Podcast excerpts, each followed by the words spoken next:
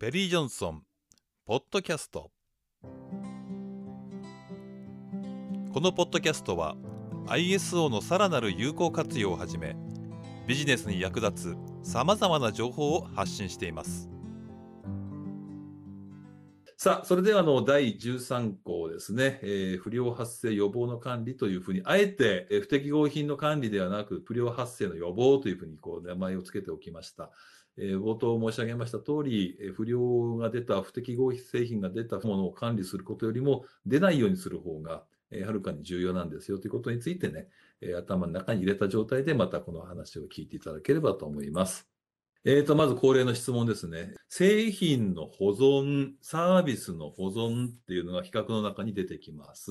えー製品は成果物として物があるので該当するが、サービスは無形のものであるので、保存の概念は存在しない。さあ、これはどうでしょうか？難しいです。製品というものについては割とこの比較分かりやすいんですけども、サービスって置き換えると、なんかちょっと分かんなくなっちゃうところがあるので、これ、この後で少しご説明します。えーそれから不適合なアウトプットの管理ということで、不適合品が引き渡されたり、使用されてしまうこと、つまり流出不良が防止できているのであれば、えーそれでよくって、検査で発見されてんだったらそれでいいんだと。えーいうのはどうでしょうか。これはもう答えがもう皆さんお分かりの通り、不適合品が流出不良にならなければそれで OK ですってわけではもちろんないわけですね。あの製品の効率、生産効率もありますし、えーいろんなコストの問題もありますのでね。でも時々いらっしゃいますよね。えー別にお客様に迷惑かけてるわけじゃないんだから、それが何が悪いんだみたいなね。えちゃんと管理管理してんだからいいだろうって。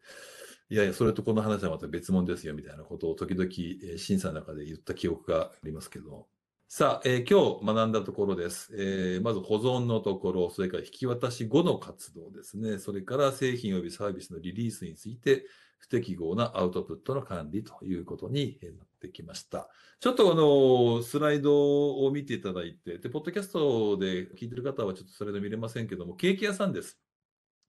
えーケーキ屋さんの製造及びサービスの提供について、えー少し考えておきましょう。製造及びサービスの保存というところ、えー企画に書いてありますけれども、えー識別しなさい、取り扱いに注意しなさい、汚染防止しなさい、包装しなさい、保管しなさい、転送または輸送の時に気をつけなさい、保護しなさいというのが、まあ、企画の要求になっているのは、皆さん企画要求事項をね、見ていただいてわかると思います。これは8.5.4項の保存のところの中期に、え保存に関わる考慮事項には、識別取扱い、汚染防止、包装保管、伝送または輸送及び保護が含まれるんですよと、こう書いておりますので、製品とサービスの保存には、えそこに注意しなければいけないと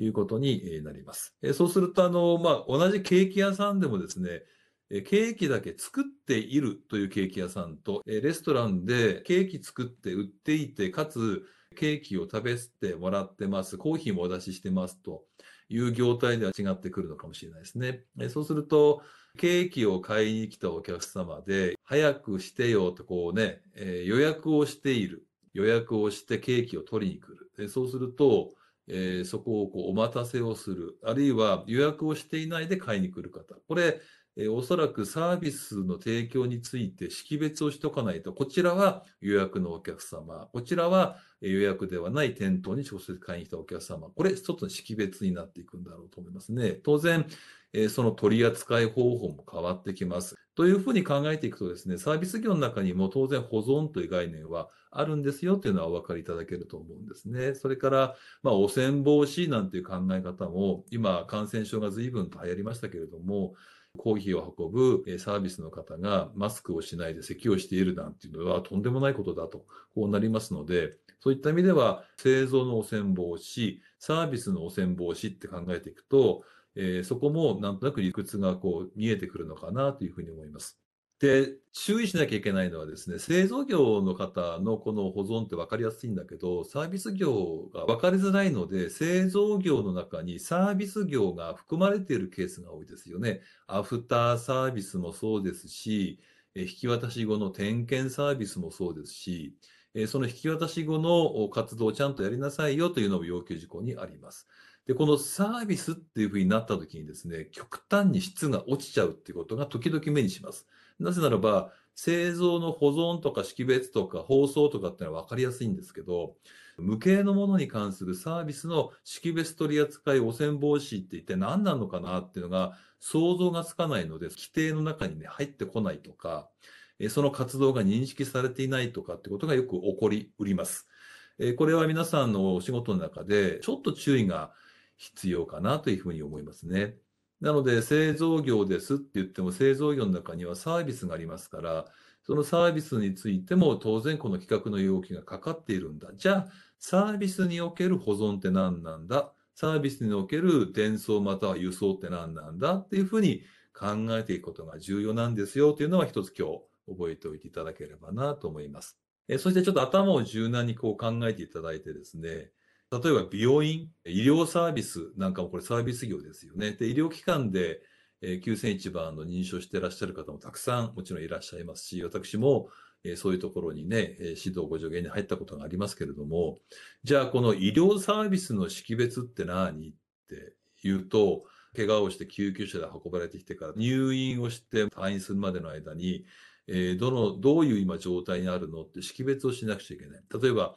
ICU に入らなければいけない人と一般病棟でいい人ってどういうふうに識別するのとか、もっと言うと、その患者さん自体を取り間違ってしまうって事故が昔よく起きたんですね。なので今は、あの識別方法が決まっていまして、この腕のところにこういうあの患者さんのこう名前と患者番号が書いてあります。えそして、えー、その番号を見るのと合わせて、お名前と生年月日をおっしゃってください。なんて言って、はい、あの、荒谷正俊何年何月何日生まれです。あ、間違いなく荒谷さんですね。と。こういうことをやったりするというね。だから、あの、サービスの中で何をこう識別しなくちゃいけないんだろうかっていうのは、もちろんサービス提供を行う間、識別、保存しなさいということなので、何の識別をしないとトラブルになるのかなということを考えておく必要がありますね。会計を待ってる人をどう識別するのとか、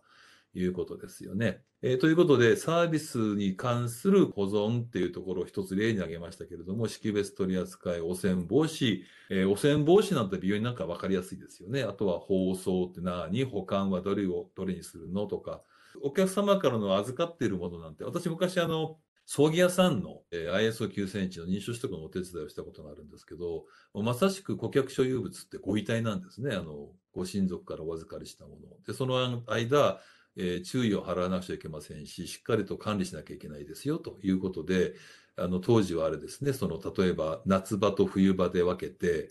えー、夏場に関しては脇の下に何グラムのドライアイスを何個とか、冬場は何個とかね、いうようなことで、えー、一生懸命マニュアルを作った記憶があります。で、そういうサービス業に関するえー、頭を柔軟にしてどこに何を当てはめるのかということは、ご参加いただいている、ご専門の皆さん、ご指導者の皆さんにはとても重要なことになってくるのでね、一つ覚えておいてください。えー、じゃあ、不適合なこうアウトプットについてですね、いずれか一つ、あるいは複数の対応しなさいというのが比較に書かれています。えー、修正、分離、えー、散逸防止、返却、提供の停止、顧客への通知、特別採用というのがね、企画の中に書かれていたと思います。それはな、しっかり読んでいただいてね、えー、進めてください。で、検査をして、えー、そういったものがこう見つかるわけです。一般的にはですね、えー、製造工程の中で流れていったものを検査をしたら見つかった。で、修正は、まあ、これ今ロボットの絵が描かれています。ロボットで言うと、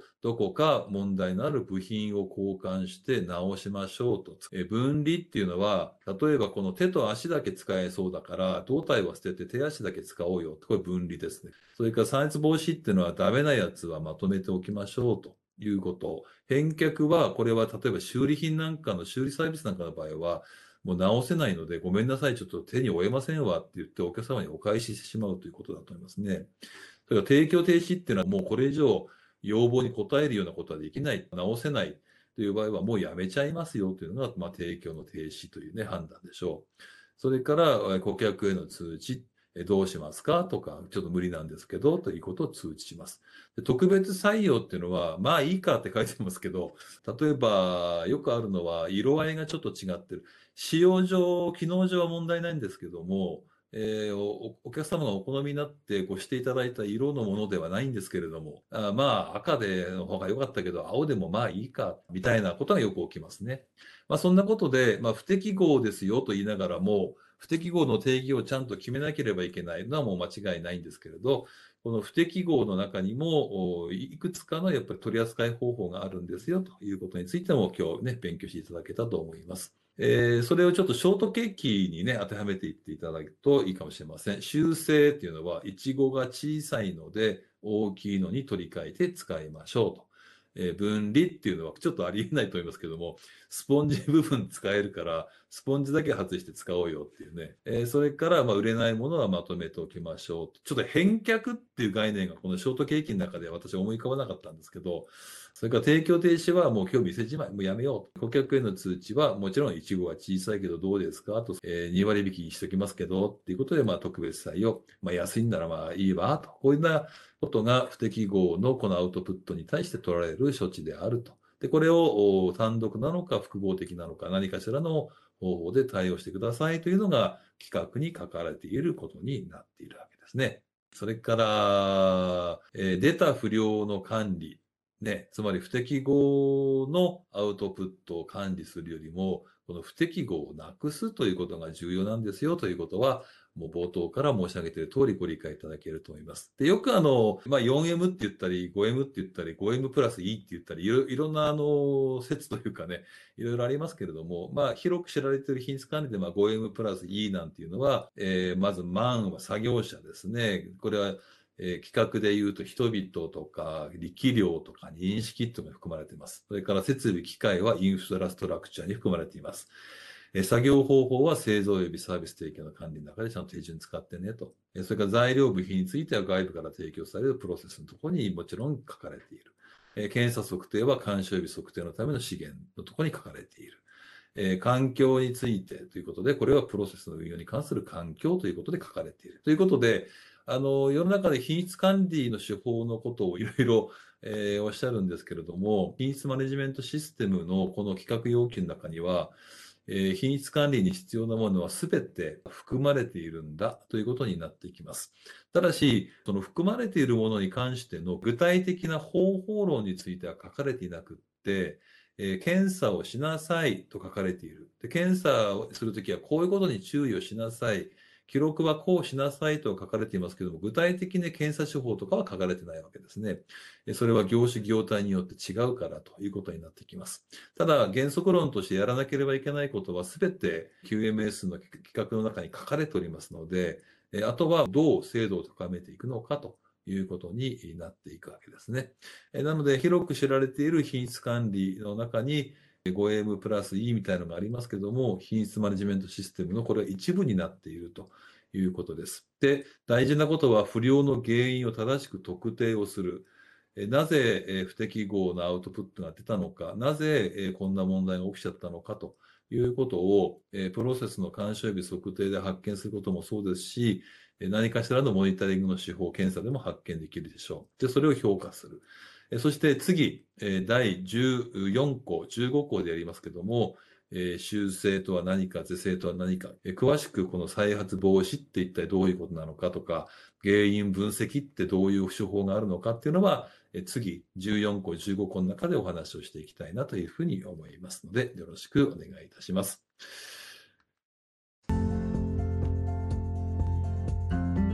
さて本日の内容はいかがでしたか？さらに詳しく勉強したい方はカタカナでペリー・ジョンソン英語の大文字で MSP ペリー・ジョンソン MSP で検索し講座への参加をご検討ください。